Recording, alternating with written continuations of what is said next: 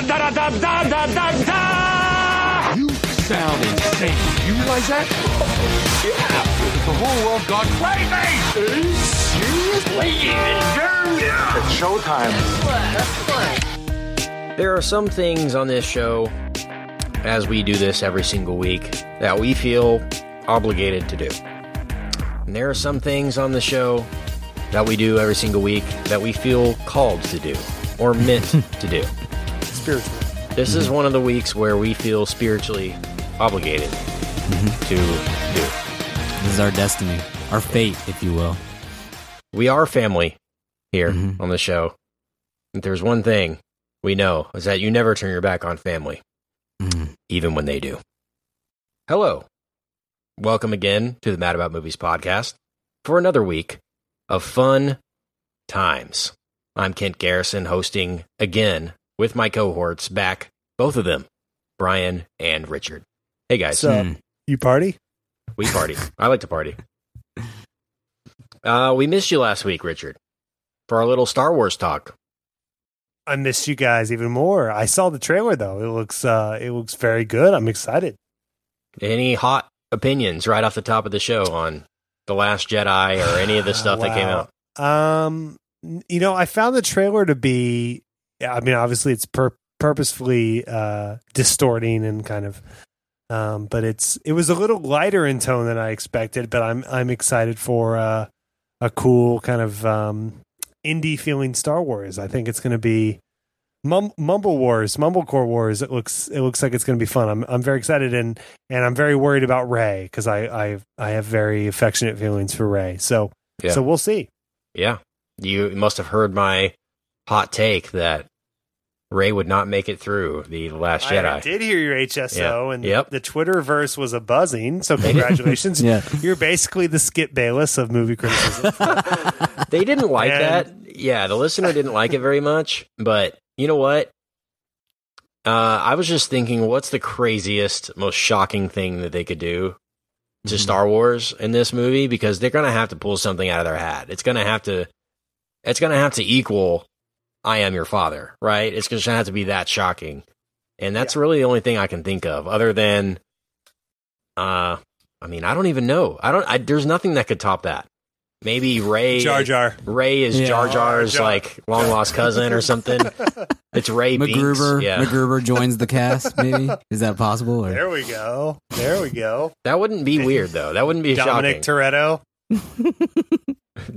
he's just ripping stormtroopers' throats left and right. He goes in under 10 parsecs. I can do it in under four. yeah, they recruit Dom to fly the Falcon through the uh, asteroid field. That would be. We all know okay, it's not all what right, under the I'm in. Yeah. We all know it's not what's under the hood. It's behind, it's who behind the wheel that matters. Welcome to Cuba. Actually, Vin, uh, you're in Narfnurk. Same thing. Yeah, this is Alderaan. Uh, same thing though. uh, R.I.P. The Alderaanians. Well, uh, that was a soon. fun The time. worst genocide. Yeah. The, the the most on screen deaths ever, and no one ever no one blinks an eye.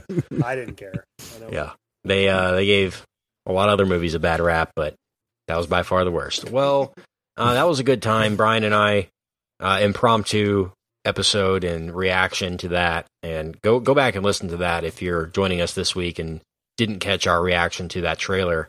Uh, I think we did an hour on just a two minute trailer, so I'm Yeah. sure we overanalyzed the heck out of And it. that's the that's the edited version too. Yeah. So Yeah, there's there's quite a few. three hours of us just screaming. So Yeah, the racist remarks were uncomfortable. um, no, but uh, I stand by what I said. No, no. you ate Alderaanians. um, no, but uh, I'm impressed. I think the last ones were like 45 minutes, right? Was this a new record for you two? I'm proud of you. I don't know. I think the first Force Awakens Yeah. trailer that was that had to have been the longest, but this one, Yeah. was it longer? Okay. yeah, this one was more. You know what's weird? What's weird is every time it hits, you know, people think I avoid this, uh, like you two. I, you know, I, I don't want to deal with you two and your and your Star Wars dome, and that's not the case. I'm always authentically swamped whenever these Yeah. things hit. It's like they monitor me.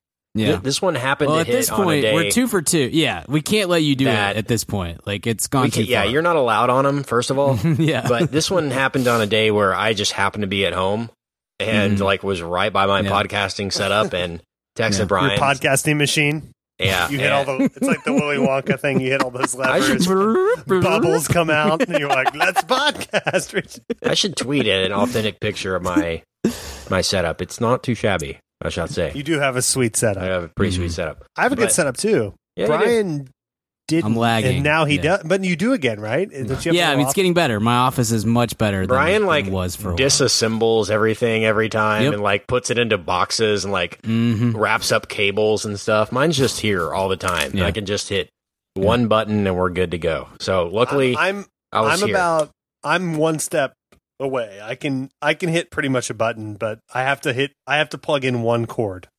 So I'm, That- I'm only one too step away from you. way too much Yeah. for me. But I have a lamp. I have a lamp, and if enough, we get enough tweets, hashtag Richard's Fox lamp, um, I will show you the picture of my Fox lamp. It's a it's a lamp with a fox, and he's got a little suit on and a top hat and an umbrella.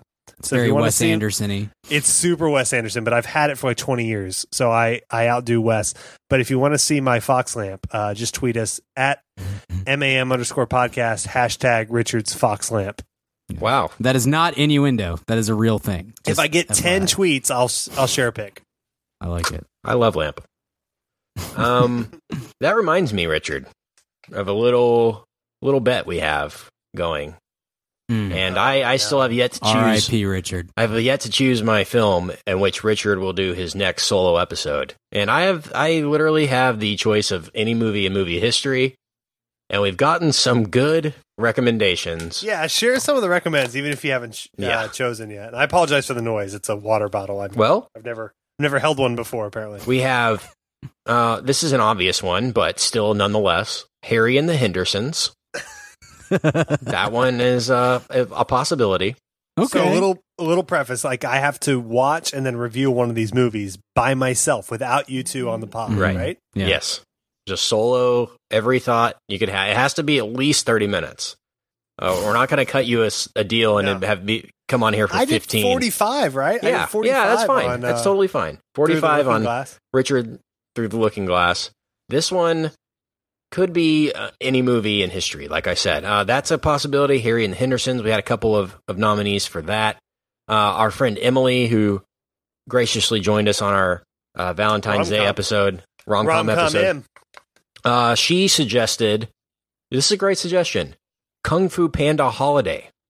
So the Christmas special of Kung Fu Panda, which would be very timely in May to do that and release it. I think the audience would be quite large uh, for that one.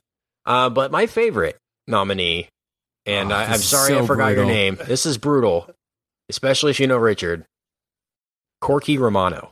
Oh, it's just cruel almost, just man. just solo episode of Richard talking to Corky for Well, the 45. thing is, and I'm going to use a little power here. You know, a little behind the uh, behind the looking glass, uh, pun intended. Brian, in his other life, works for a church, and he's a man of extreme, uh, extreme faith and devout, uh, both in his career and his personal life. And I, I respect and, and and really honor him for that. I don't know if I can get through Corky Romano and let Brian keep his job. Just I'm not threatening. I'm not threatening that. I'm just saying that is the most likely truth. So so I would advise you guys to be to be cautious of that while choosing. Well, the the casting of votes is still open at Kent Garrison on Twitter. Yeah. If you want to submit them, submit them to me Mhm. because I don't want Richard to find out what it is Delete them. and and yeah, that's somehow true. You shouldn't don't tag me in them. Don't No. tag me in them because I want to be. I'm weird like this. It's like the frat boy in me. The punishment is exciting to me, and I want to be surprised. So I'm gonna I'm set a. I'm gonna set a date. He's j- Uh, how about uh, next episode? We will right. reveal what it is. I think that's April the twenty fourth. All right. uh, next Tuesday when we record, uh, we will then decide what Richard's Man. movie will be. So we have one week exactly from right can now. I can I maybe throw just a little wrinkle into this? No. Okay. Yeah, but sure, go ahead. I would say maybe we we go back a little bit. I say we let you choose four movies and then maybe do a Twitter poll. yeah, it's good. let the idea. listeners choose. Gosh. Okay. Um, you can choose the four. You can choose. I'm not trying to get out of anything. You choose the four. They can be four awful movies. It can be Corky Romano, Corky Romano two, Corky Romano three with a vengeance, whatever you want, and then let the listener. Well, maybe next Tuesday we'll put a Twitter poll out and let everyone vote. They're all going to be Happy Madison productions. I can guarantee that. Jesus. This is a great one. We so a little inside baseball. We get a lot of offers from um, indie directors and small small movies to uh, to watch their film for free and and uh, and review it. It's really we- nice. We yeah, appreciate it's a nice thing. We we kind of we typically politely decline because it's it's not really the sort of What thing we that, that we yeah, what do we and and whatnot. But uh, we did get one recently that I'm gonna have to forward to you guys in case you you missed it. But it I'm not gonna say the title because I don't want to disparage it without having seen it. You know, it it looks terrible, but it is a horror movie in the woods, and that sounds Yeah. like it's the worst thing Richard could possibly watch. Like It maybe looks- Corky Romano would be a better choice for him than this. It's just Nah. the I'd woods and The this Woods. awful horror movie. Just and it mm, looks to be really set at a. Renaissance fair of some kind. Yeah, yeah. It's, it looks So like it was just- do a Renaissance. before a Renaissance fair. Like before you go to the fair, just come and hang out in the woods for a couple hours, and we'll we'll, uh, we'll let the camera run. Um, yeah, that that would be a pretty good one. I'm gonna Awesome. this to you fellas. Well, we uh we shall see. The voting is still open. Again, at Kent Garrison on Twitter. Get at me. Slide into those DMs. Let me hear you. uh, like, make your voice be heard. This is your one opportunity for your voice to be heard in a great, positive way. Okay. Well, uh, a little bit of movie news to talk. Maybe one thing we can mention here is uh, James Gunn returning for Guardians of the Galaxy Volume 3. Yeah. And, uh, there was a long awaited rumor that it, uh, can now be confirmed. Actually, he said multiple times in the past that he's not doing the third Guardians, that he was done. But I'm assuming Disney slash Marvel Studios has seen Volume 2. They're Mhm. raving about it. The testing has been off the charts, I've read, for it. And uh, they want to keep him around. I'm sure they're making him very, very happy and they're making it worth his while to stay around. So James Gunn will have done one, two, and three of Guardians. So uh, I'm sure his career will be just fine after that, at least financially, just after those three. And uh, this will give him free rein to do pretty much whatever he wants to do. I'm sure after that, and exciting times for him. But maybe just some sentiments on James Gunn returning to Guardians. Uh, we'll talk about Guardians actually in two weeks. I think the new one. Yes, So- can't wait. Can't wait for that. But Brian, any thoughts on him finally coming back? Yeah, I'm glad he is. I, I think he's perfect for this franchise and that world. Um, I'm not per- personally, I'm not really a huge James Gunn fan outside of the Guardians movies, but he does a great job Yeah, with he's this perfect. gr- this set. And so uh, I don't, you know, I don't want anybody else to take over. He does what I what I need from that uh, that franchise, and I'm expecting big things from uh, from Volume Two in here a couple weeks. So I have no no reason at this point to to uh, want anything different from my Guardians franchise. Yeah, Richard. Yeah, I think I think he's. You know, I'm I'm with Brian. I know you love. Uh, you're like a James Gunn guy all the way across Kent, and I'm a little more on the Brian team. I think he's super talented, but he's a little bit Snydery sometimes. Like he gets the best of himself. But within within the Marvel sort of uh, uh, bureaucracy, he's he's he's just enough kind of out there creativity that it really works. And this is such a perfect uh, place for him. And, and and a story like this, I think, is really probably going to be a trilogy. I'm sure they'll make seven movies because that's what you do. But I think it'll be told best in a trilogy. So I'm excited he's sticking around for the whole thing. Uh, and that will be after the f- when they meet the Avengers, right? Guardians three. They'll they'll Yeah, come into maybe. the MCU. We don't know officially. Okay. Actually, you know what? I've heard, and I mean, we'll have the listener probably correct me on this, but I've heard that like they've given up the idea of crossing them over. Like they're fine with just keeping the Avengers, the Avengers, and the Guardians, Maybe the Guardians. I I've- would I've say heard that. Thor. Thor. The Thor trailer especially hints otherwise because that's super Guardiansy. I think they're starting to kind of mesh the tone of the two universes. Maybe just Thor meets the Guardians. Maybe Iron Man and and Co don't. But uh, I would say that that trailer especially hints otherwise. But you could be right, Ken. I I, I don't know. Yeah, I, it might maybe in uh, Infinity War, but I think they've made Infinity War into one movie now. Like it was going to be two, but now it's going to be one or something. Like they're running out of time to cross it over with any sort of impact. You know what I mean? Uh, It's gonna. If you want to cross it over, you, you feel like you're going to need two or three movie arc for it to really. It, it can't just be Rocket shows up and and blasts somebody and then goes away. You know, because then it'll feel forced. It has to feel as natural as the Avengers felt. Yeah. And um, I wouldn't be upset if they didn't cross them over at all. I don't think anybody would. And um, maybe to preserve kind of the uh, I don't know tradition, but to, to preserve what the Avengers kind of still has as far as uh, fan base and- goes, I think they they could just keep it all how it is and be just fine. You know, uh, Yeah. five years ago, before Guardians was a thing, they were probably like, "Well, this is the the plan eventually." But I think Guardians grew into something that nobody expected. It grew into its own universe, really. You know, Mhm. and um, we'll have to see. But I think they've already crossed over everything with the Avengers, the Ant Man and and Vision having a huge role now, and the Yeah, Black Panther and stuff. I mean, there's just it's just become the Avengers stuff is just becoming too much for me. Yeah, I- and, I agree with and I'm just. It'll be overstuffed. They, if, Mm-hmm. Yeah, it already is. It- it already it is. definitely already It'll is, be yeah. definitely overstuffed if you add what six characters to that series. Mm-hmm. Uh, the Guardians are the Guardians, and then there are Yondu and Nebula and all the people that come with that. Uh, It will be, it'll be tough. But man, I hope it's just Volume Two, and then Volume Three is just just knocks out of the park, and it's just an awesome trilogy.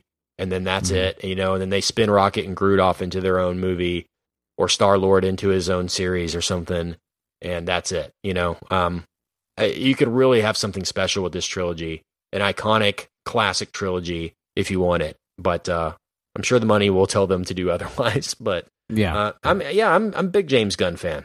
Love love his stuff actually. And you say he's little Snydery. Well, he did write Dawn of the Dead, so you can't help Mhm. that. Uh, maybe that's why Dawn of the Dead is widely considered Snyder's best work. Uh, totally. No, because of he's talented. Gunn. I'm not trying to crap on him. I'm just saying like he sometimes lets his his artistic impulses, which are very good, sometimes he totally lets them inhibit him. And that's what's like Snyder. Oh, he's Uh, he's totally his lack of being able to yeah. edit, but he's super talented. Like he's, super eccentric, super good writer. Has has you know such a crazy, twisted sense of humor and and vision. Uh, Brian loved movie forty three. He had a role in that. No, he wrote. I think he wrote one of the segments in that. But uh, really enjoyed Super. Very underrated movie, I think, with Rainn Wilson as the uh, the uh, superhero. Uh, Slither was his kind of debut, directorial debut, and that's kind of a cult classic horror film already. yeah. Uh, ob- obviously, you guys haven't seen Scooby Doo 2 Monsters Unleashed because Oh, that is have I? Yeah. master. I know you have it on Blu-ray for uh, Cooper. the only way to watch Laserdisc, it. Yeah. the only way Uh, to watch it. I Uh, have seen that at some point, just with like one of the various, you know, summer camps that I have worked with in the past, and that was not a banner day. Yeah, I, I like James Gunn. Super is fine. I like Super. It's a little too. That's a movie that crosses the, that goes a little too far for me personally, for my own sensibilities. But I admire what it was doing. I hate Slither, but of you know, of course I do because that's really far outside my uh, comfort zone or what the type of movie that that I like. But he's a he's very unique. He's very talented. I love what he does with Guardians. I'm not opposed to him in any way. It's just it, all personally, all of his stuff outside of Guardians is just not on my uh, on my particular radar as far as my interests go. But you can always tell uh, what a talented filmmaker he is. I think. Yeah. Other superhero movie news. Uh, we have Josh Brolin confirmed as Cable for Deadpool Boom. 2. I love it. That's a cool choice. Yeah. Uh, Josh Very Brolin good choice. is uh, going to be Thanos someday. I mean, Mhm. how long are they going to freaking tease Thanos? I mean, we've Yeah. had that talk before, but geez, guys, Marvel, I mean, every single movie since the Avengers, they've teased Thanos, right? Uh, Mhm. It's gonna have to be the coolest, most awesome villain of all time in Infinity War for them to live up to the hype that they Yeah. built. That uh, it just needs to get to a point where they can. It can just be. We can see Thanos on screen for more than seven seconds. That's what we all want. Uh, we're we're anxious to see what Josh Brolin brings to that, but we don't know yet. But in the meantime, Cable will be in Deadpool 2, and that'll be the villain. And interested to see where Deadpool 2 goes because we know the the original director and and uh, Ryan Reynolds had a little falling out. They didn't agree on where they wanted it to go or anything like that. But uh, new director on board, Drew Goddard, uh, David Leitch. Uh, Drew Goddard is uh, working on the script. Uh, David Leitch is now attached to that, and is a stunt guy. So I'm assuming it'll have a lot of stunts. Uh, he's got a film Atomic Blonde coming out this summer that's getting good. Uh, that's getting good reviews with Charlize Theron. We talk about her later, I'm sure. Uh, but he's an uncredited director of John Wick too. So, Mm. um, or John Wick, not John Wick two. I should have John Wick T O O. So maybe it'll have more crazy action scenes than uh, Deadpool one, if that's even possible. But this is a very well known stunt guy uh, at the helm of Deadpool two. So it looks to be moving in a positive direction. Maybe not the same direction as the first one, but uh, I, I can't say that I'm worried about Deadpool 2. I, I'm sure it'll be the biggest R rating of movie opening of all time uh, when it comes out. But um, any thoughts on Cable, Brian? Yeah, I love Brolin. Brolin's one of my favorite dire- uh, directors, favorite actors, and I think kind of underrated. He he tends to fly under the radar. and he little was your favorite Raiders coach too, too, right? yeah, exactly. Uh, no, like he's he brings, I think, the right. He's got the right mix. He's got a great physicality to him, and that's going to be important in this particular. You you mentioned all the stunts and stuff. This is a Cable is a really physical character, so that's going to be something that he does well, I think. And then he also he he's very. I've I've always found him very cool in a uh, kind of a Kurt Russell kind of way. Like he's Kurt Russell light to me and uh, I, I love that. I think that fits the character really well, and having him play off of Reynolds is going to be is going to be a lot of fun. You know, Michael Shannon was heavily rumored to take this role, and I liked that. I was I was on board for uh, for that particular casting because I'm a big Shannon fan. But I think this is actually better. I don't know if Brolin's a better actor than Shannon is, but I think for the character, he fits even better, and, and I'm I'm excited about it. Richard, what about you? Yeah, I love I love uh, Josh Brolin, and uh, he's a I mean I think one of the great great American actors, and so I'm excited for this. You know, I haven't really. He is funny, um, and and I think it'll be interesting. But he he has kind of a serious overtone everything he does. It'll be interesting to see how this this plays off, and and uh, yeah, I, it's almost like it's. I'm surprised Marvel let him do this because I mean, obviously this is a Marvel property, but it's a Fox Marvel property. I'm surprised Mhm, that mhm. They let him do it because of the Thanos thing. Like, is that ever going to come to fruition? It's just kind of teasing forever. I think you're totally right, Kent. But, uh, but no, I think in terms of just actors on actors, man, he's he's about as good as we get over in, in this country. So, Mhm. so I'm uh, I'm I'm I'm cautiously optimistic, but I am very optimistic. Well, one more thing we can talk about before we talk Fate of the Furious is its weekend. And what a weekend it was for the family. not bad, not, Not bad, bad. at all. Fate of the Furious set the worldwide record for largest box office opening of all time. I think that's good. Um, Not bad. Looking at the bad. list here. Um, let's start with number 10 on the list. Okay. Okay. Number 10, worldwide opening Transformers Dark of the Moon. Mm, With the 300. best Transformers movie on the moon ever. It is one of the best on the moon. Not not, Yeah. not the best. Easily, It's one of the easily top five. Yeah. Transformers movie on the moon. Um, number nine, Avengers: Age of Ultron, with three ninety two point five, and number eight, The Avengers with three ninety two point five. How is that possible? They could not have done that again. They made the exact same amount of money their opening weekend worldwide. Avengers 1 and 2. That's crazy. Uh, number seven worldwide, 394 for Harry Potter and the Half Blood Prince. Um, Okay. Number six, Furious 7 with Family. 397.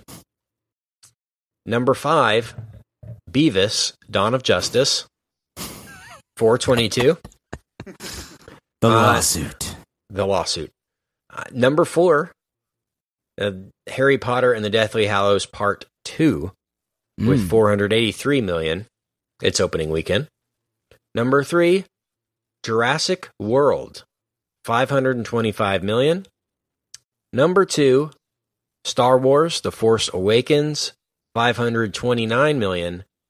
And number one, The Fate of the Furious, 532 million. It beat Crazy. Star Wars by four million dollars around there. Yeah. That's not One- much. Yeah, yeah. One one little caveat to that that I that I will throw out because I'm was blown away by this. Yeah, the overseas. Uh, Force Awakens didn't open in China until like three weeks later, and Yeah. so and they made some. I think they made fifty three or fifty four million dollars in China opening weekend. So it would have been a little bit different. Whereas Fast Eight made hundred and ninety million dollars in China over a three day weekend. So And another caveat: unbelievable. uh, The Force Awakens made 248 million domestically, just in the U.S. Mhm. Its opening Yeah. weekend. That's insane to think about. Still, 250 million dollars. Uh, Fate of the Furious only made 98 million, but Mhm. again, the overseas money for Fate of the Furious, crushed. 433 Yeah. Uh, 81% of its audience was overseas. So uh, it's not just us that are quote unquote crazy for liking these movies. It's literally everyone else that likes them. Yeah. Uh, we Yeah. just kind of make them and put them put them out there and enjoy them. And I think we we I think we get it. I think the U.S. market gets it. It's just fun, kind of. Oh, let's go see it. Mhm. Oh, that was fun. Cool. You know, it's not a total obsession for the most part, like a Star Wars would be, or even a Harry Potter or, or something like that.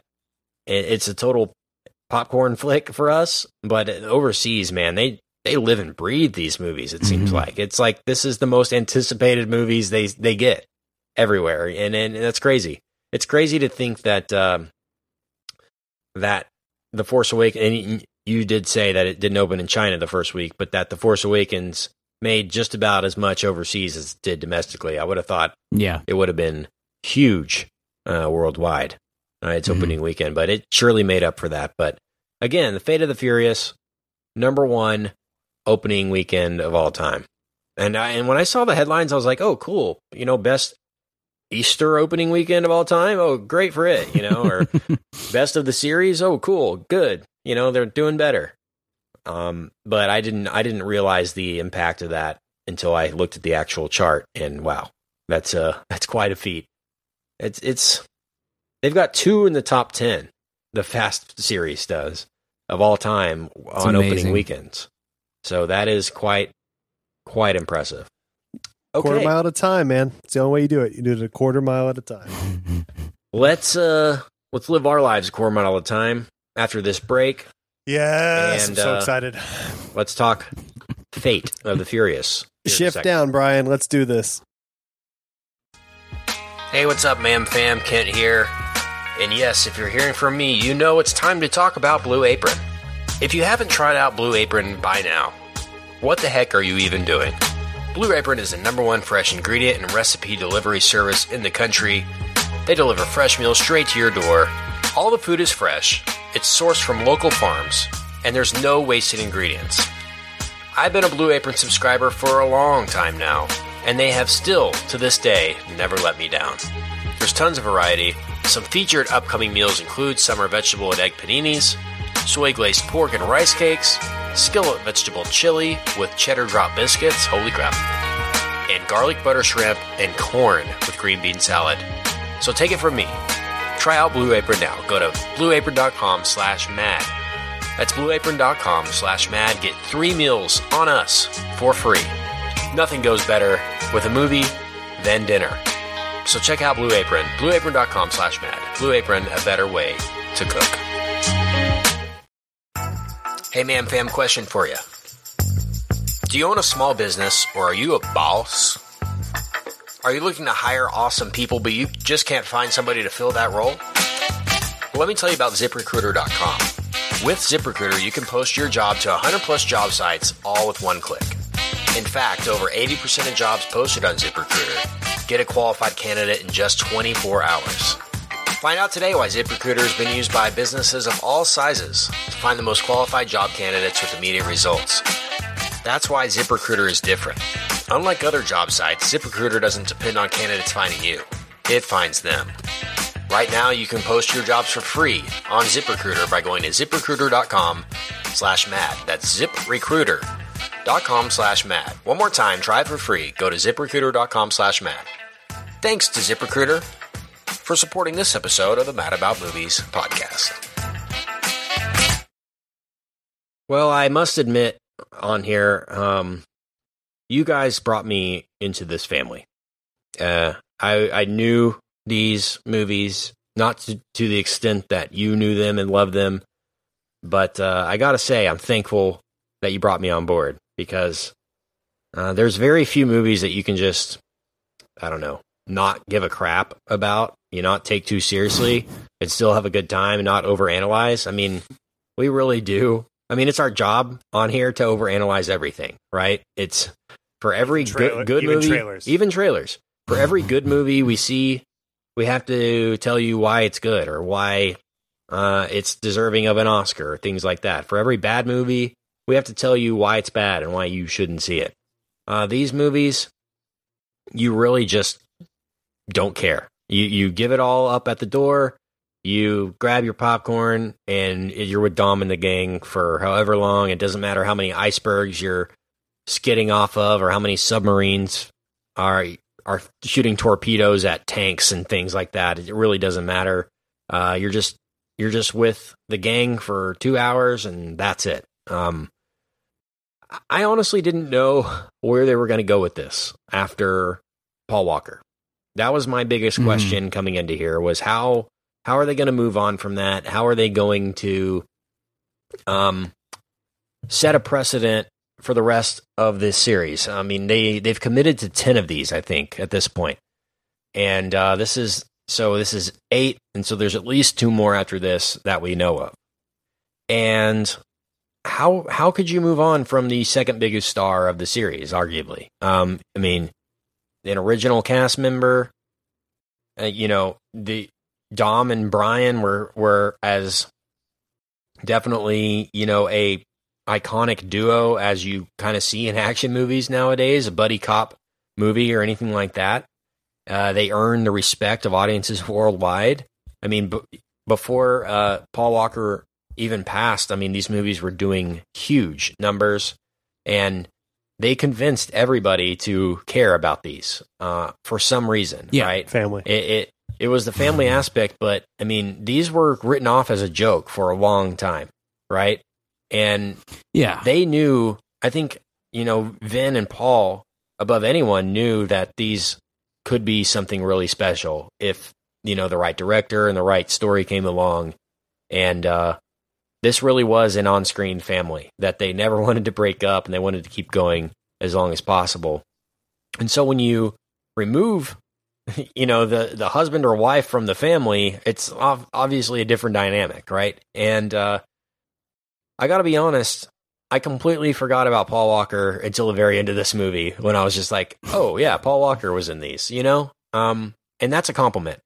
Uh, i was a huge fan of paul walker in these movies and and he was my favorite part of them but it's got to say something that you can remove him and still have the success that you're having and the the biggest opening of all time. I mean, I thought Furious 7 was so big because of the Paul Walker send off and everyone was so curious about that and they knew it was going to be the last time for them to see him in this franchise and all of that, you know. I thought that was going to really benefit Furious 7 numbers wise, financially, box office wise. But I was wrong. This is even bigger than that, and I'm sure maybe that the uh, the ninth installment will be even bigger than this. It's a it's a train that can't be stopped at this point. And you know what? This this movie it it totally, I don't know. It, it jumps the it jumps the uh the submarine, I guess. It, it nukes the submarine or whatever we want to call it. At this nuke the fridge. That's what they call it now with uh with because of Indiana Jones. Uh, but I don't care. you Mhm. know what I mean? Yeah. Like I'm totally on board with how ridiculous this was. I mean, guys, from the very beginning, this is the most ridiculous Mhm. opening sequence in all of the Fast movies, maybe. And it's just like that makes no sense. Cuba, That could- baby. yeah, that could, Cuba. that could never happen. There's no, nothing. It doesn't even have anything to do with the rest of the movie except for one little plot line Mhm. at the end Yep. where it kind of ties it together. But it's totally random. Totally Mhm. just still not hearing any fun. criticisms. Sure, right? and Mhm. um, I was fine with it. You know, like that set Yeah. the tone for me. But um, I mean, there's honestly nothing they can do with these that's going to surprise me, or that I'm going to be shocked by, or that I'm going to be like, nope, I'm out. That was crossing the line. You know what I mean? yeah, they, yeah, it's it's really saying something where this is not a comedy. You know, I mean, it kind of is, but people still take these pretty seriously. You know, like this isn't a parody movie, but it's become a parody of itself. You know, it's become so self aware that they will do honestly anything and they can get away with it. Uh, and I totally respect that. You have to respect that, right? You have to totally be all in to see these. You can't take them too seriously or you're not going to get it. And the people that said that this was an overwhelming letdown and and all that, I mean, what were you expecting? You know, that's what I got to ask you. Were they expecting this huge philosophical conclusion to where things left off in Furious 7 and all that? I mean, sure there's diff- the action scenes might not be as complex or they might be more flamboyantly ridiculous than the previous movies, but I expect them to up the ante every single time to completely try to top themselves stunt wise in every single way, every single time. And to me, they've done that. They've consistently been more and more ridiculous Yeah. every single time.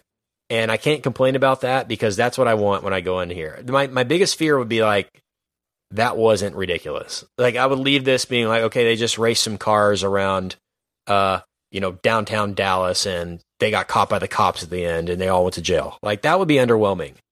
The fact that they're in Russia and they're they have tanks and Lamborghinis and they're chasing a nuclear sub while simultaneously they're chasing it, but it's chasing them at the same time, which I never quite understand that. Who's chasing who there? But and the Rock is like, you know, punching torpedoes and redirecting them and things like that. And I mean, I was blown away just how ridiculously crazy the setups were.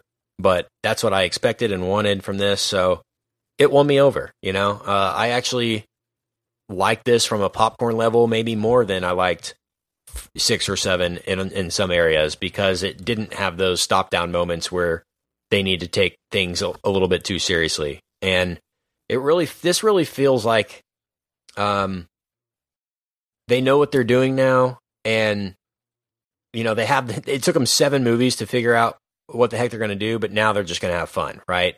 And I feel like eight, nine, and ten are just going to be the most ridiculous, fun movies. I think they we've gotten. figured that out. I think they figured that out in five, though. I mean, Oh, I think they figured really it out in five. four and five. but now now they're all in on it you know like like even in seven there's so much about uh you know letty's the, the whole letty storyline in six and seven just takes up i think way too much uh of it and the relationship with her, and dom and everything is too heavy handed this is really just dom is on the other side we got to get him back and here's 50,000 action scenes to go with it right and um they're adding people along the way. Like they're going to give Kurt Russell a bigger role. They got Scott Eastwood involved now. Uh, you know, Ludacris and Tyrese are just being Ludacris and Tyrese to like the nine thousandth degree, and that's awesome. I mean, this is the first one where I feel like, okay, we're just going to have complete fun the entire time, you know. And uh, whereas I feel like the last three were maybe ninety percent fun, this one was just I don't care. I'm throwing my hands up, having a great time. That's it. Uh, so, you know, maybe not technically better as a film than Furious 7. I think 7 and 5 are probably the best movies here. But uh, this was maybe the funnest, just uh, from a pure action popcorn. I don't give a crap standpoint, and I liked it. So that's my short review, but we'll get into specifics later. Where did this guy's rank for you, and were you let down at all? Uh, Richard, go ahead and start us off. I couldn't be I couldn't be let down by the Fast series. I don't think it's it's so beautiful and perfect and and lovely. I uh hmm, I think uh where do I where do I rank this man? You know it's uh, it's funny. Adam Carolla and uh, Bill Simmons have a joke on their podcast that like they make their passwords to everything um their rankings of the Fast and Furious movies. So it, before it was like five, six, uh, seven, one, four, three, two. I don't know, man. Eight's up there. I really enjoyed eight. I thought it was, it was, uh, it was a lot of fun. I got. I will say. So I have a friend, and and and uh, Brian knows this friend, and I don't think Ken has had the pleasure. You you have met producer Steven. So I saw it with producer Steven and a friend of mine I've known since I was one years old. I've known him for thirty years, just about. We always say for four decades, eighties, nineties, two thousands, and now. And so he flew in. He flew in for fast. Well, he flew in for Easter with his family, but I like to think Sure, he flew in for sure, fast. Yeah. yeah. he flew in for fast. He was in Denver now, and and so he and I went to uh went to see. um We went and- saw it on on uh, Saturday night, and it was. And his joy that he gets out of it makes me. He was also the person I saw MacGruber with, um, who's he's been on the episode briefly. So you met Still, him then, Ken still no proof, no ticket stub. so uh but it's a uh so watching with him inflates it quite a bit but the joy that we both had we also had a couple buckets of corona because what else are you going to do uh during uh fast and furious you have to have coronas fresh um it was a wonderful experience and you're right it starts right from the beginning with cuba and uh continues through uh the, everywhere else in the world including Russia. like siberia yeah but Yeah. hey they, look they're separatists it's not the russian government they're separatists um, so it's fine. It's not espionage. Uh, it was a tour de force. Um, the Rock, the prison scene with the Rock and Statham was oh worth gosh, it. so good. The- the back and forth, like them yelling across each other, and then they, yeah, and then they escape, and oh, that was. I, I wrote like five stars on my notebook next to that scene when they were just going, they just hurling insults at each other and stuff. I mean, just give them their own movie, right? Statham and The Rock together. yeah, the was movie I awesome. want is is the Rock. I want the Rock and Statham movie. I want the Rock as a woman, a girls soccer coach movie, and I want Statham and a baby. I just want Statham. It's like Mr. Mom for the new generation, and all he's got to do it's like Transporter, but he's got to transport this infant, and it's just that that would be that would be incredible. But uh, you know, this one was eh, for a series that's in incredibly and impeccably self-aware. This was the most self-aware yet. And I'm I'm so happy that they didn't. You know, it's a really tragic thing what happened to Paul Walker, and it's really sad and should be taken very seriously because it's a it's a human life that's lost. But it's lovely to see that the the series has not lost its sense of humor because of that, and it's kind of I always think sort of important to not do that in the face of tragedy, and and it's still really funny, but uh, and and just perfect and great. So I mean, I'll just spoil it right now. I'm going to give this a 14 out of 10. But Brian, what did you think? Look, this is uh this is my favorite franchise that's not Star Wars. My favorite current active franchise that is not uh, Star Wars related, and that is saying something because I, you know, I like this type of popcorn crazy movie. I am fascinated by the way that this franchise has transitioned from a couple of guys doing low level crime and drag racing to, international espionage. Yes, like so much bigger than any spy that has ever roamed the earth. And uh, I love it. I have no complaints about that. I just, I'm blown away by how Diesel and Justin Lin and, uh, and Paul Walker and the rest have uh, evolved this thing and matured it into something that I just, you know, I wish I could go back to 2001 and tell 18 year old Brian, like, this you know this this uh, movie that you you kind of sheepishly really enjoy and you think ah you know I'll I'll get over this phase in a couple of years 17 years later, it's going to be the biggest franchise on the planet, and it's going to be so good and so much more uh, out there than you could ever expect. It's it's amazing to me how how they do this. I've been rewatching some of the previous films this week. I didn't get through all of them yet um, before the before the the eighth one, but it's just so fun. Even the fourth one, it's so crazy the the vast difference between the scope and the scale of what they're doing. The fourth is as the transition to this piece, one. right? Yeah, I mean, yeah. Fourth, the fourth one that's you can the, almost uh, Fast Furious, see- right? I like to say, Yes. yeah, that's their rubber It's like the soft right? reboot. I mean, it's yeah, yeah. yeah. So, it's that one is fascinating to me because you can kind of see you can kind of see the the parts coming together for what this is going to end up being. Like it's it's nothing compared to five, six, seven, and eight as far as the stunts or the the crazy uh, places that they the settings that they put these guys in. Um, but it you you kind of see the I feel like you can see Justin Lin and and Diesel both kind of really focusing on like where this could go from here and setting the stage for for what's to come next. For me, um, five is still the best, and that's I don't know that that's ever going to be top. Five is just such a blast, and it was such a great time to be alive. Yes, it literally changed the world for the better in so many ways. Uh, I mean, the Mavs won the title right after Fast Mm-hmm. Five. We we got we got Bin Laden right after Fast Five. I like to think Obama was inspired by this, and uh, I and- was and single right after pretty that, fair. which was cool. uh, single Richard was fun, but no, look, it's. I, I think five is the best. To me, six, seven, and eight all kind of run together, and and that's great. That's very purposeful. This one is. It. I will say this. It does feel a little bit different to me than uh, six and seven, five, six, and seven. Just tone tonally. Um, I think Justin Lin really under, had his finger on the pulse of what drives this whole franchise. And uh, you know, look, Diesel is kind of the godfather of this thing, but but Lin, I think Lin cannot be underestimated as as far as his influence in making this happen. Um, and James Wan did seven, and but I I- I really think you can tell you can see the influences of Lin on James Wan and on that film. This one is not. I, I feel like this is far from the uh, the Lin coaching tree, as it were.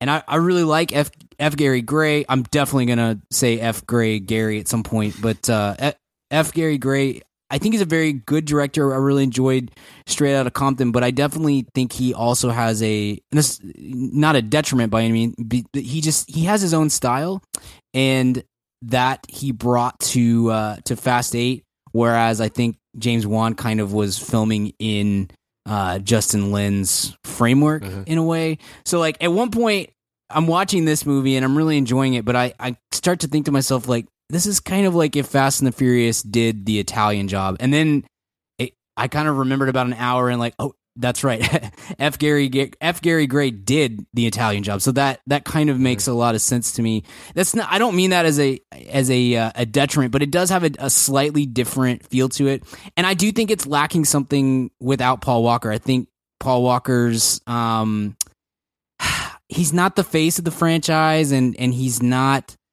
the father figure that that that He Diesel kind of is humanizes with the franchise, though. Because Yeah, he kinda gives- Rock are yeah. superhuman.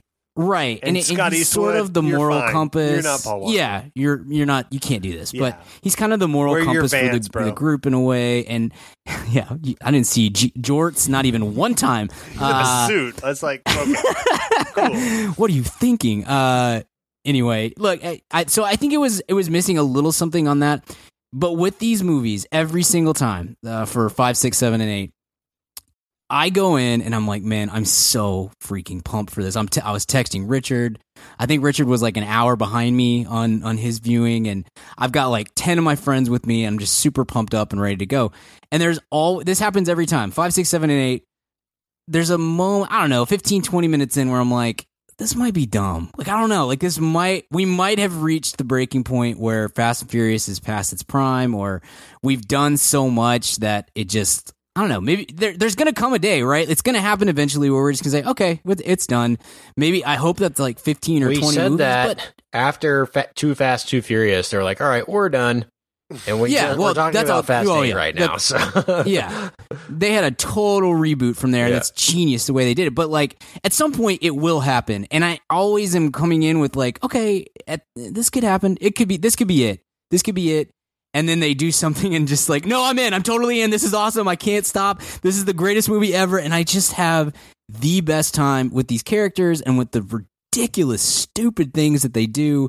Um, and I love, I love when a movie understands itself and has a, a true sense of identity. And I don't think, I don't think any film franchise, including Star Wars, including Marvel, let alone uh, DC or Transformers or or some of these, or Now You See Me. I I think this franchise gets what it is and understands its identity so well and understands its viewers and it just it leans into it so perfectly to where I know that I know that there are other people in the theater who are like me who aren't stupid and who see the things that are happening on screen and part of their brain is saying, "Hey, this is really dumb." And then the rest of their brain is saying, "I don't care. It's so awesome and it's so much fun to watch and there's no there's no attempt to make anything that's happening here anything resembling reality and that's great because it works. It works so well for this franchise and they gosh they get that so well. So look i had i had an absolute blast.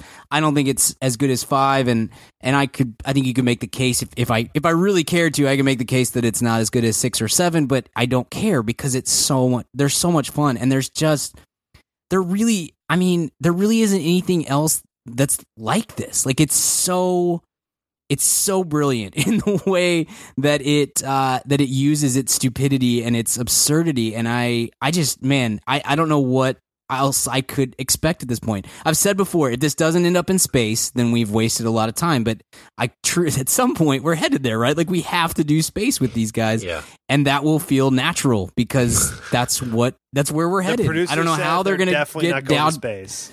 Well, It's- let's change their minds right now. I don't know how you're going to get a, a, a Dodge Charger to work in space, but let's figure it out. Come I on, let's do this. I think I think South Pole is the next. Okay. and they can. I bring thought that's where we were going this time. Yeah. I think they can bring drifting back in the South Pole. You know, they just kind of pull the e brake and slide. I don't know, man. It's all okay. Let's do the locations we've done so far. We've done L.A. a couple times. We've now done New York. We've done Miami. We've done Tokyo. We've done Brazil. We've Cuba. done Siberia. We've done Cuba. What else am I missing? We need uh we need Egypt. We need Mm, we need some uh I like that. Saudi Arabia or something, you know. I'm in. Yeah. We We kind of did that in seven. Like, yeah, they kind of had, Dubai. they had Macau, Yeah. Macau and everything yeah. in uh, six. That's that's kind of exotic enough, but there's man, I don't know. There, Maybe there's, racing there's around the Amazon nothing or they something. can do again that would surprise me. Maybe that let's no, just let's and, just and isn't that awesome? Let's just you how about Dom becomes like a an IndyCar driver, you know, and he's just doing Daytona or something, you know. Uh, They should do it. They should like just honestly just test their uh ability and just like flip a coin or do some random spin a wheel, put like every city on it, and just see if they can like Fast and Furious Nine, Kansas City. yeah. Oh, you know Buckle what's up, gonna Coming to you, Laredo. The next movie, Fresno. Fast Nine, is going to be all in China because they have oh yeah. they just Oh, made yeah. two hundred million dollars in the opening weekend in China, so they're going to cash that in some somehow. It's going to be in Hong Kong uh, for ninety percent of the movie. Just get ready I'm for that in. one because it's gonna. Yeah, I am too. Macau. Yeah, like that casino that James Bond was at in Skyfall, but it's just Dom. It's just all Komodo dragons and things. He's just Dom- punching a Komodo dragon. I'm in. Let's go. this canoe you're rolling me in on is kind of slow. My father used to put a motor on these things. He just like puts a motor on that canoe and just like Just, So the just op- barbecues a Komodo dragon. Oh man. the opening scene of this is just so dumb, it, but awesome. uh, Yep. How dare Where you? he's driving a broken down car and then he brings his own NOS tank for some reason. like he had it in his Cuban bag. Cuban Well, that's his cousin, Yeah. even though he's That's Italian. He's got Yeah. that Cuban cousin, even though he's Italian. That, I that like scene that move. proves hey, that, cousin. that scene proves that every race has claimed Vin Diesel because Yep. it's like let's go to Cuba and it's fine. Like oh, I thought he was Italian. Oh, I thought he was Hispanic uh, or, or Yeah. I thought he was black or white. No, like no one knows, and everyone is cool with him Yeah. just being in their group. and that's that's that's what you want. He's, Vin he's Diesel should do a everybody. bit where you know in this you know whatever administration we're in where minorities are a little bit oppressed or feel oppressed depending on your perspective and they you know there's these marches often Vin Diesel should just attend all of them and just see like like oh wow okay the Asians are Yeah. marching today and Vin Diesel's Man. here I, like I who want would his say dad no to show up in these movies at some point. We've always talked about it being Sly Stallone, but what I really want is for it to be like Ken Watanabe or something, just like just so out there. Like, wait, what? I had no idea. No, Who are his you? dad, Dom, his I'm dad, dad. Sly Stallone, and his mother is Charo, but he was raised he was raised by RuPaul. just touches He's- every yeah, he's literally Yeah. everything. with Richard Simmons as his uh, yeah, just the most random group of people you could possibly think of. Dad, it's me, Tell me Dom. about your father. Two Yeah. Three and four and five and wow. Uh, so that's ridiculous when he hooks up the NOS tank and the engine is like solid red. and then he flips it in reverse and finishes the race in reverse. and then his shoulder rolls out. Shoulder Oh rolls my out. and the biggest give up of all time is when he's like getting up and he's like pretending to dust himself off.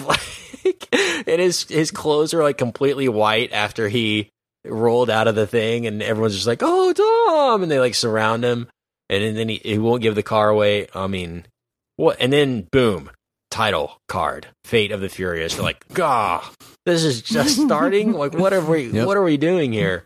Uh, but luckily, I felt that was the most ridiculous, like eye rolly scene of the movie. And from then on, it's just kind of by the books fast. Honestly, uh, we get a new villain Which is the involved now. best book. Like you say It by the book, book. but it's a great book. yeah. Um, I guess the easiest thing to do in a sequel, really, if you run out of ideas, is just have good guys turn bad and bad guys turn good. Right? They've done that a couple Mhm. times in this series Tried and true. Yeah. with Mhm. with Hobbs. They've done it, and they've done it with Mhm. Statham now, and so Mm-hmm. they just do that with with Dom, right? Uh, what's the one thing Dom would never do? Turn his back on family. he on literally family? turned his back on family. Well, he, he he actually does literally turn his back Oh, on but- family. Or does he? I mean, we'll Yeah. get to that later. But well, God. kind of Letty- turns his front to family in a lot of ways. he turns his front, but Letty says, "Dom, are you going to turn your back on family?" And then he turns his back on family. It's it's shocking, and uh, I heard a gasp, an audible gasp in the theater when it happened, but uh, it did. But I guess that's uh maybe not an obvious plot point, but just kind of a, a cheap way to make another movie is just flip people's, you know, turn somebody heel and have them come back. I mean, that's uh they can do that with anybody. I, I'm just waiting for Tyrese and Ludacris to go heel and then they'll come back, or Letty to go back to the other side again and come back. Uh, they can do it honestly infinite amount of times in this, and I'm 100% on board. Uh, where Dom goes rogue and then he, uh, they, like they're flying a plane onto the runway, and then he like gets onto the plane as it's like, you know, it opens its back, and then he drives straight onto the plane as the cops are chasing him. That was Yeah, freaking very awesome. realistic. Yeah. That was amazing. Mhm. Um, honestly, a scene where I, I Brian was like, "Are we done with this?" Um, was when The Rock was doing the haka with like little girls and stuff. dare I was like, why? Why are we Uh, that should be that's going to be his Oscar clip. I told you guys when they were like, and The Rock for Fate of the Furious, and it's like, "Oona, chaka, doona." I was like, I, I just didn't. I mean, I wasn't Yeah, shocking, but I was like, I'm is this kinda- the Tooth Fairy Yeah. or is this, you know? Right. I don't know. I'm a little bit with you there, Ken. Like it was, it was funny. It was very funny because The Rock is hilarious, but and he, man, he he gets he leans into that so well. He does it so well. But it did st- at that point. I was like, this kind of feels a little weird. Like this isn't quite the same tone as what I want. And then you had the, uh you had the I don't know the DEA guy or whatever. Whoever his boss is was like, but the players or the game's the same, and I literally It yelled, "But the players are changed!" Just like screamed out Dude, the theater, and nobody. Dude, Yeah, that scene it was pretty- in that when also when um when The Rock meets uh, Scott Eastwood for the first time when when Kurt Yes. Russell brings him in. Yes. Literally, it's I- like yeah, I expect uh-huh. him to be It's like, straight from MacGruber. "Thank you, yeah. Colonel." Like it is MacGruber. like that yeah. five minutes, and then he I'm pins him. up. starting to like this guy. oh wait, Just kidding. I still, hate you. Yeah. Yeah. I mean, when he pinned him up against the wall, the only difference was he Oh didn't my headbutt gosh. him, but it's literally Uh-huh. MacGruber, and of course that made me like it more. Mhm.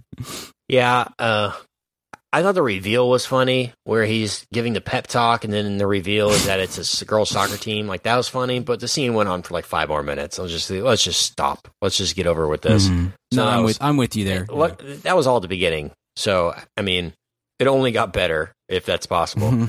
Um, it's funny the scene with, um, with Statham and The Rock, where their cellmates are going, or they're right across from each other, was funny. There are a couple little Easter eggs in there. One that Statham calls The Rock Hercules in there, which The Rock played Hercules last year or two years ago. And Statham says the line, better get to digging, which reminded me of his movie, The Bank Job. I'm sure it was a Mhm. reference to The Bank Job which is a underrated, fun little side movie that Statham did a while ago. But man, that ensemble, I mean, that dynamic between them two, I liked it in uh, in Fast Seven, where uh, they take uh, Shaw, Deckard Shaw, to jail, and he's like, "What are all these guns?" and uh, to protect me, and he's like, "No, it's to protect me from killing you," or something like that. You know, like you get a hint of like what that dynamic could be, but then Sh- Shaw goes to jail, and you never really get any more than that.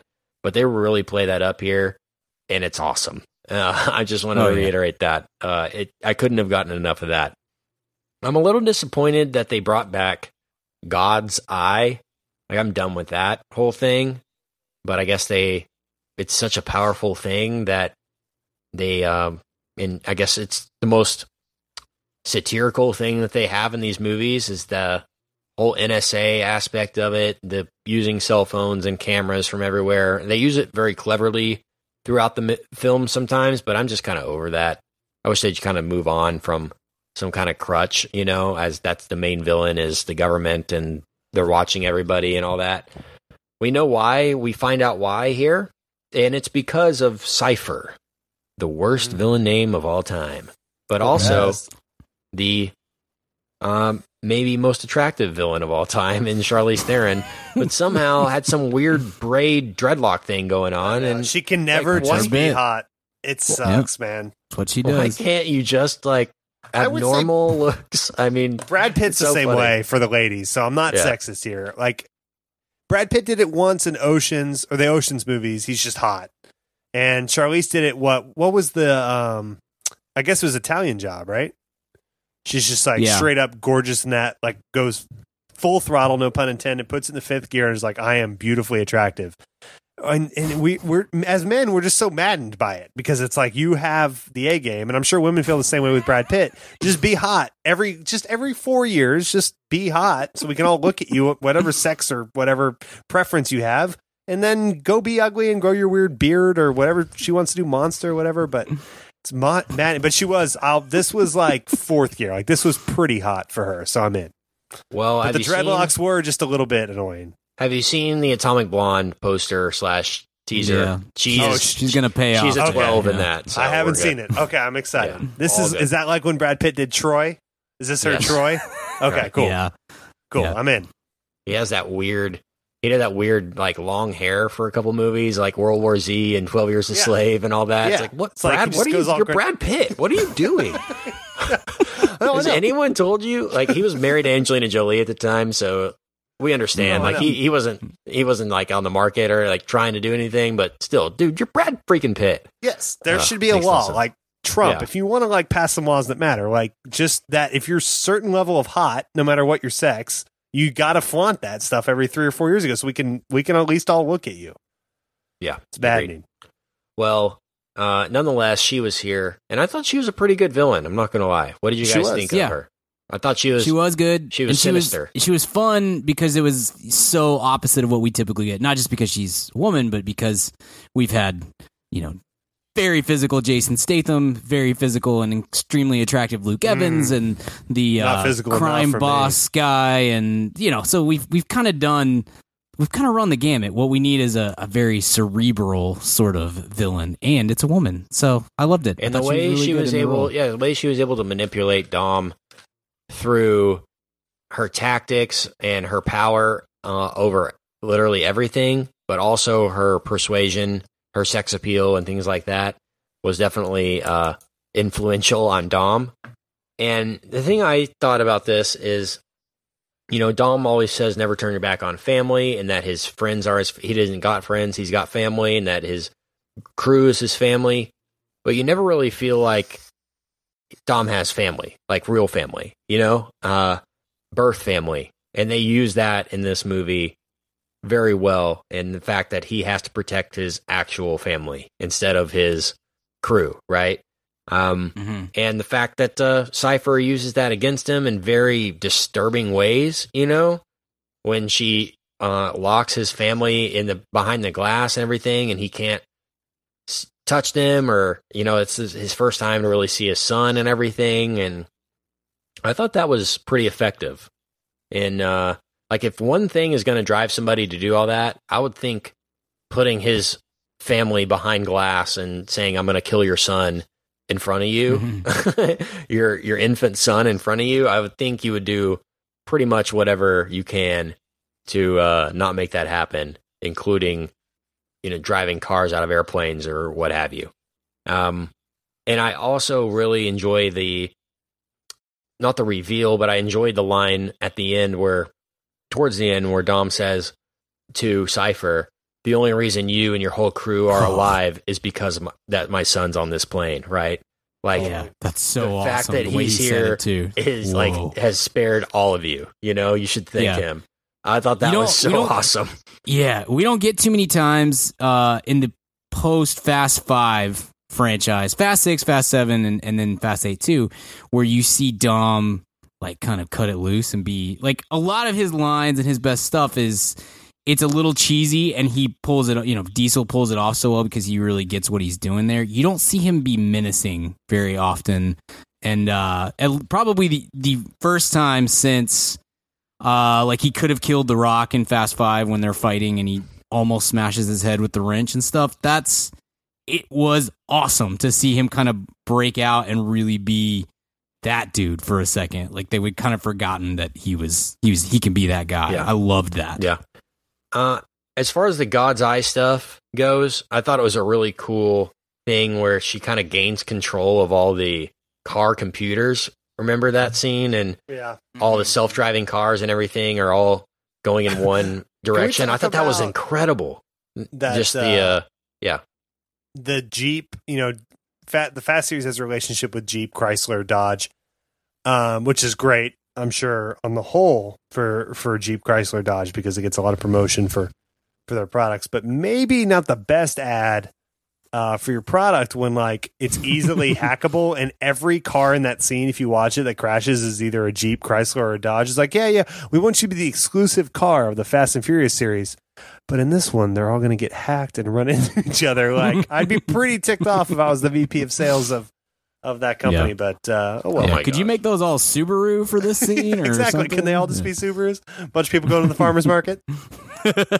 so so awesome, man. When when she's pulling them out of the parking garages and they're all just stacking on top of each other. Yeah, for- when it's she's like, make it rain or yeah, something she like says that. make it rain. Oh my gosh, that was. I mean, I heard several people in the theater being like, "Wow," you know, like just saying it out loud. Mhm. Like it was, it was just an amazing sequence and stunts and I mean CGI and everything put together. It was a really, really effective. And the way that they shot it, like F. Gary Gray would pull out to a wide shot of all the cars kind of joining into one line, you know, and everything. And you know they're chasing obviously one or two cars or one motorcade, and uh, just a really big scale, big sequence, and uh, one of the bigger ones that I've seen in the Fast series. So really enjoyed Yeah, that. And it just keeps going. They just keep Oh, burying yeah. that limo in cars. Amazing. Like, really, really. should cool. we stop? Nah, put 14, 15 more. It'll be all right. So we also have the return of Owen Shaw. The Mack. Oh my. Return of the. Mack. Uh, Yeah, there was an audible gasp in the theater when Owen Shaw came back here. That was me from another theater. it was you. You're just Yeah, it was piped it more in. of a sigh of ecstasy than anything Yeah. else. But uh, yeah, He's the best. I mean, they can really bring back anything, anyone. They can bring anyone into here, and everyone's just gonna be like, "Oh, you know, like there's nothing they can do that's Yeah. gonna it's gonna cause anyone to walk out or anything. Uh, The, Mhm. Their believability in here is just there is none, uh, and so I love that and how they team up together to help Dom and everything, and or to help Hobbs and everything. Um, again, it's easy to kind of turn somebody heel or vice versa, but to the way they did this with the baby and that whole sequence on the plane gosh, where he's like total, you know, badass raising Arizona. He's like flying through like John Wick style with the baby carriage. I mean, the way they used the baby too for comic relief was funny. Best. I thought with the the headphones and everything was was great.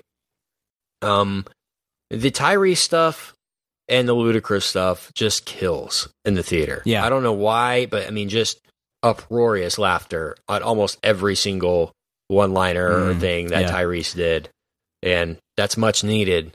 But uh, I mean, yeah. You so know, cool. it's probably a little overdone in this movie, even, Mhm. but it's still it's so enjoyable and so funny every time that you just kind of you you end up rolling with it, even when you're like, all right, maybe we should move on from this, but. It's it works so well that it's it's hard to complain about it. I guess. Absolutely. Absolutely. And uh so the stealing the baby stuff is awesome. That's probably the coolest sequence just from a choreo- choreography standpoint in the movie. But uh the the climactic sequences, the torpedo and the submarine and everything there. Uh Yeah, we haven't touched on this freaking submarine. was yet. that over the Like- top or not? Like where do we Of how- course, how over but it the- was how much- awesome How much, more over the top is it than the runway that's 36 miles No. long and busting through the front of it with the uh, Dodge Charger and everything that they do in that, um, or the fact that the Rock like flexes out of a cast into an ambulance and then pulls a turret Mhm. out and then like starts gunning down helicopters. Like, is it any more ridiculous than anything we've seen? I don't think No. so. It's just something It different, no. right? It's just it's probably a step down in some ways from some of the others. Like, still, we're I, look. All these scenes are incredible. There are so many incredible bits that we've done in this. But driving driving the car off of one skyscraper into another skyscraper is still to me that might be peak. That Twice might be peak. too. And yeah. Second place. Second place is is two Dodge Chargers whipping a bank vault around the streets of Rio. That is such. That's still. I watched that last night. That is still such a cool scene and so stupid and over the top. Yeah. But I am hundred percent in. Man, I thought the uh, jumping off the bridge um, stuff with O'Connor and Dom. Uh, was it Fast Mhm. Six? Maybe the beginning where they like were like hang on the edge of the so. cliff and the car flies around. Oh, I thought that was awesome too. I mean, there's so many just wow moments in these these movies. I kind of they all kind of get lost in the shuffle, but I mean that was just it was no more ridiculous than anything I've seen. Uh, I'm sure it's probably the most over the top from a logistics standpoint. Like, uh, would submarines be operable in sub sub zero temperatures like that, especially ones that haven't Or would, sailed in would- forever with no crew or anything like that? Like, or I'm would sure Tyrese's ridiculous. legs still be operable? Yeah. Oh, after he holds onto the car door and yeah. like flying After around. he's Yeah. just submerged in like It's negative ridiculous. 10 degree yeah. water and he's just like, oh, Yeah. I'm Yeah. good. Yeah. Yeah, I'm well, so- submarines are known for being really fast too. If anybody, He says like He he says like eight times that he's cold though, so we knew Yeah. that. We knew he was freezing. Gosh, Uh, that joke was killed. that That, that, joke that was killed. good. Um, so I mean, w- this movie wouldn't be complete without a family barbecue, right? We, Uh-huh. we get the uh, the family Rooftop barbecue. too, New York, going East Um, Coast with it. It was.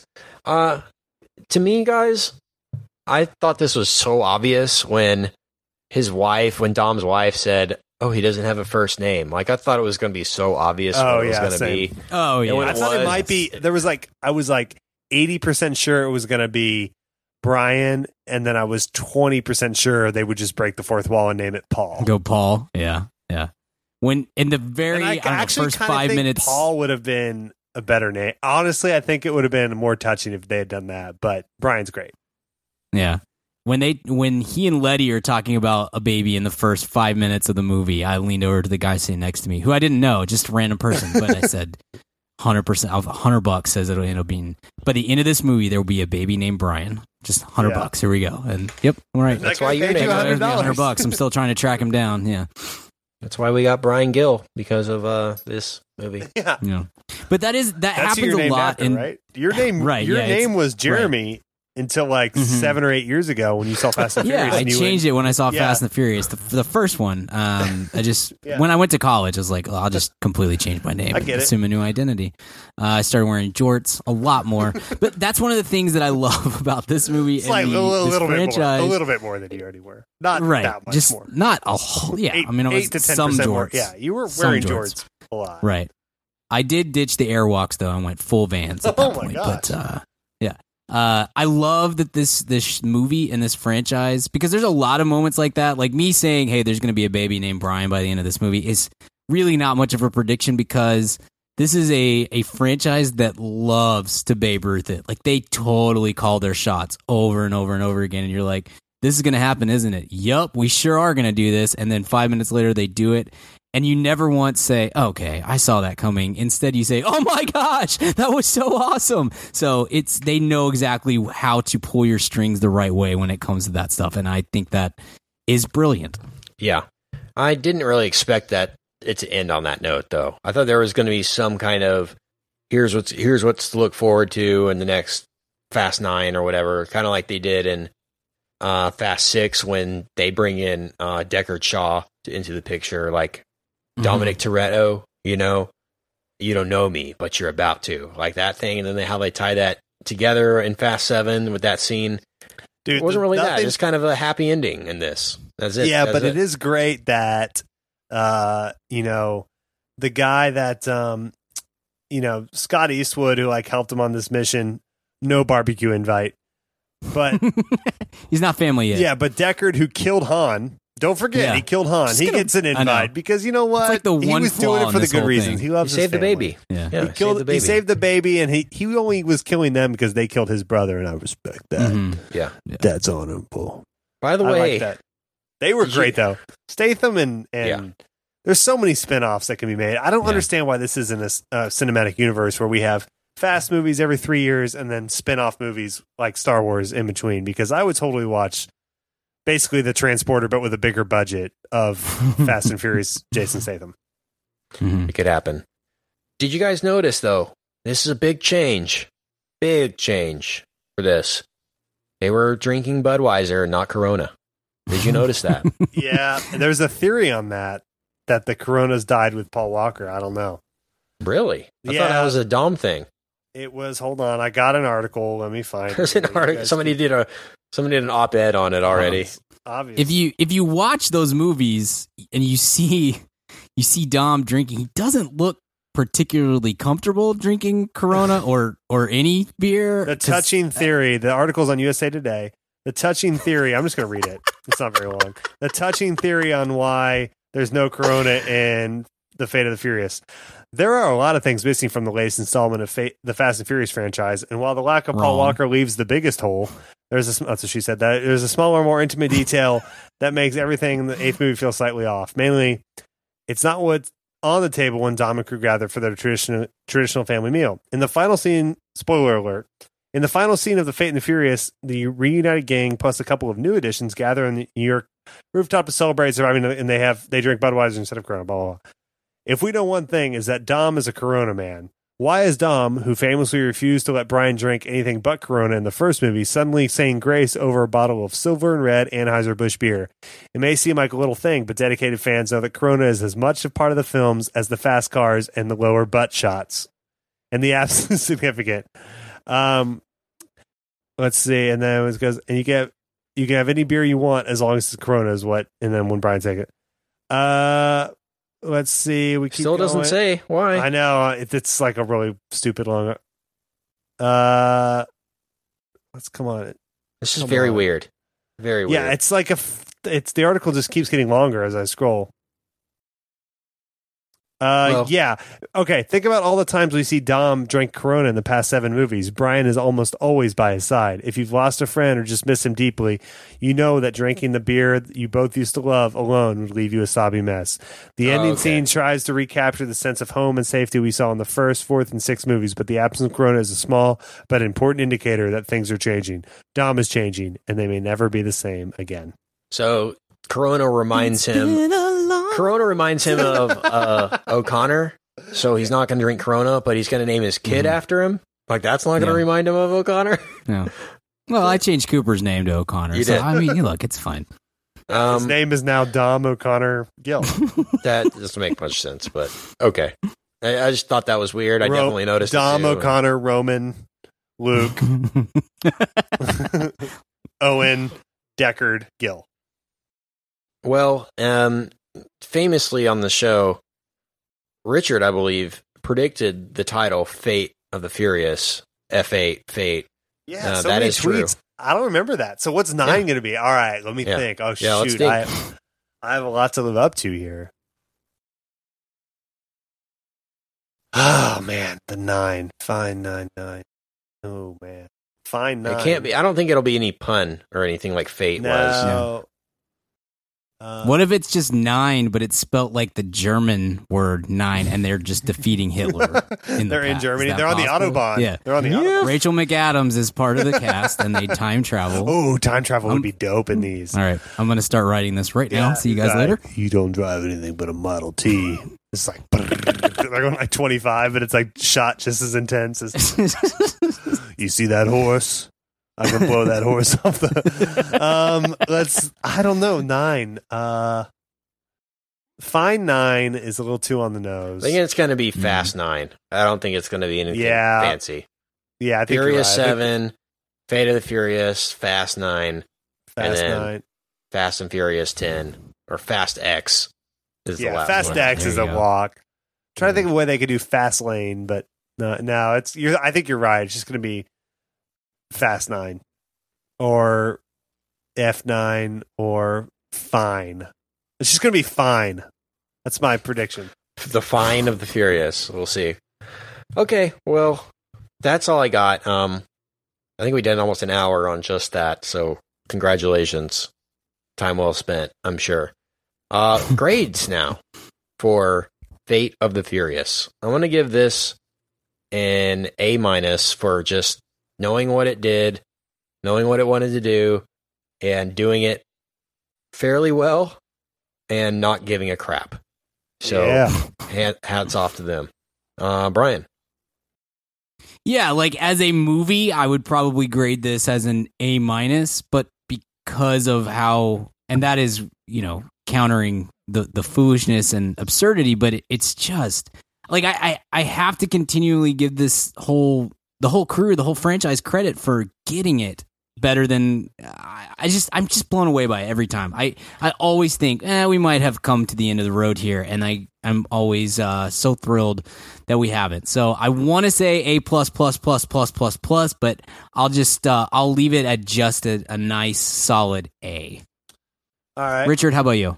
I'm gonna go. I'm gonna go with a Nerk plus.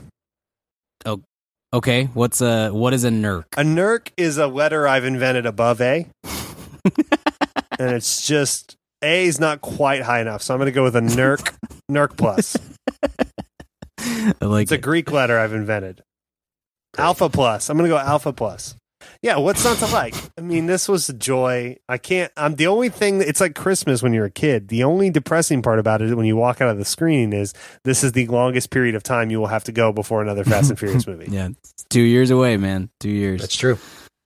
Yeah. Okay, Maybe we'll get another Need for Speed movie in here. Oh, jeez. right? I hope so.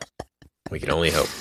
Okay, well, let's move on, guys, and hit a recommend.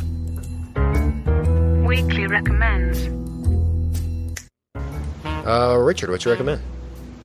Yeah, my recommend is uh, is a show that's back on the HBO as of right now, and uh, it's a it's a great television show featuring one of our favorites, an American treasure, so to speak, and that is Veep. Veep is back, and Veep is hilarious, and Veep is all the good things that are good in the world. So I recommend Veep on HBO. Brian, what about you? Yeah, hey, Yeah, I'm gonna Richard, rec. Yeah, Has uh has Veep touched on the current state of politics? Uh, Yeah, or I- like. We're one episode in, not so much yet, but I, in a way that you could maybe see it going, perhaps. Total. Gotcha. Okay. Go ahead, Brian. Love it. Uh, I'm going to recommend a movie that's came to Netflix within the last couple of weeks. We never did a review on it last year, but I'm sure Kent has seen this. Uh, I don't know about you, Richard. Uh, Kubo and the Two Strings.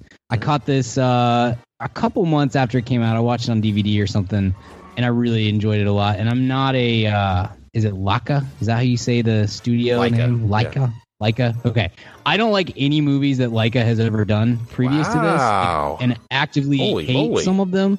Good Um, this is the and this is the first one that um so for me that all that to say like for me to say this is a really enjoyable really good movie and the the animation that's always been fine like the animation has always been their strong suit but i just hate hate hate their storytelling up to this point uh i don't know this has convinced me to to come to their side of the world but i love i loved this movie and i i actually like it more uh, a couple months removed than I did at the time. Like it really has stuck with me in a way that I did not expect it to, and uh, I, I was super super impressed. So uh, definitely check that one out on uh, on the old Netflix. Kent, what about you? Yeah. Um, speaking of Charlize, she is uh, in, yeah, yeah. Uh, in Kubo. Uh, I really like Coraline a lot. Um, Paranorman to lesser degrees of uh, success, probably. The Box Trolls, I don't think I've seen that yet at this point. But Coraline is pretty pretty good. Meh. Caroline Coraline would probably be my second favorite Laika movie, and it's like a C minus to me. I I don't care for that. Oh, I despise Paranorman. I would burn Paranorman to the ground Holy if possible. jeez. Good grief. Um, I'm going to recommend an animated show that just entered its third season. Uh, Rick and Morty, the Dan Harmon Hmm. uh, helmed animated show. It's kind of like a Back to the Future ripoff in a way with uh, Doc Brown and Marty McFly, but it's uh, it's with Morty and his crazy uncle uh, Rick, and it's ridiculous. It's on Adult Swim, but uh, it is on Hulu if you have Hulu and want to watch the previous seasons. They're on there, but uh, it's super funny, super uh, pop culture referencey. Um, the season premiere is on YouTube. I think somebody put it on there if you want to watch the season three premiere. Well worth your time. Super funny. There's takes place in a Shoney's, which I haven't been to Shoney's in since the '90s. So I just like remembered that place, and it's so funny. And uh, there's a big bit about Szechuan sauce, which they only had at McDonald's when Mulan was in theaters, which is funny to me. um, it's just funny jokes like that, and uh, it's it's hilarious and and really well written, and may, maybe some of the best writing I've ever seen in animation. There's an episode called "A Rickle in Time," where Mm. they create uh, accidentally they create different timelines, like different uh, futures or whatever, but they're all happening simultaneously, and they're trying to, you know, go back to one timeline. And it's maybe the most inventive, well written piece of animation I've ever seen on TV. Like no no joke. Like it could be a really good movie if they wanted it to be, but it's just like one random episode of this show. Uh, Rick and Morty. I I don't have to promote it at all. It's a huge thing, and uh, but it's it, it is actually good, so it gets my recommend. So Rick and Morty, check it out. Sweet. Okay, uh, where can we find you online, Brian? You can find me on the Twitter, bgill12. You can find my writing at madaboutmoviespodcast.com and on the Mad About Movies podcast newsletter. Richard, where can we find you? You can find me on the Twitter, the Snapchat, the Instagram at Richard Barden. You can find me at the Mad About Movies podcast newsletter or the website, wherever you want to find me. You can find me. But Kent, I got a fever and I can't find you. I've been looking for you. Kent, where do I find you? On the Twitter, send in your movie suggestions. By the way, on the Twitter at Kent Garrison at KentGarrison.com, Instagram, Snapchat, add me on there. And uh, find us online, madaboutmoviespodcast.com. Find us on the iTunes, Mad About Movies. Hit subscribe, leave us five stars, and take advantage of these sponsors. Uh, really good deals and things and products that we actually endorse and, and want to hook our listeners up with. And uh, remember, Fargo season two is just a couple days away. I'll probably remind you again at the end of the episode. Fargo season two, Can't wait. or Fargo season Can't three, wait. I should say. Fargo season three, chapter three is great, but there's still time to catch up on Fargo. You got a couple days. Binge the first two seasons the next couple days, and uh, season three is uh, sure to impress you. I'm sure. Okay, until next time, we'll see you at the cinema. Bye. Hey, baby, I hear the blues are calling, tossed salads and scrambled eggs. And maybe I seem a bit confused.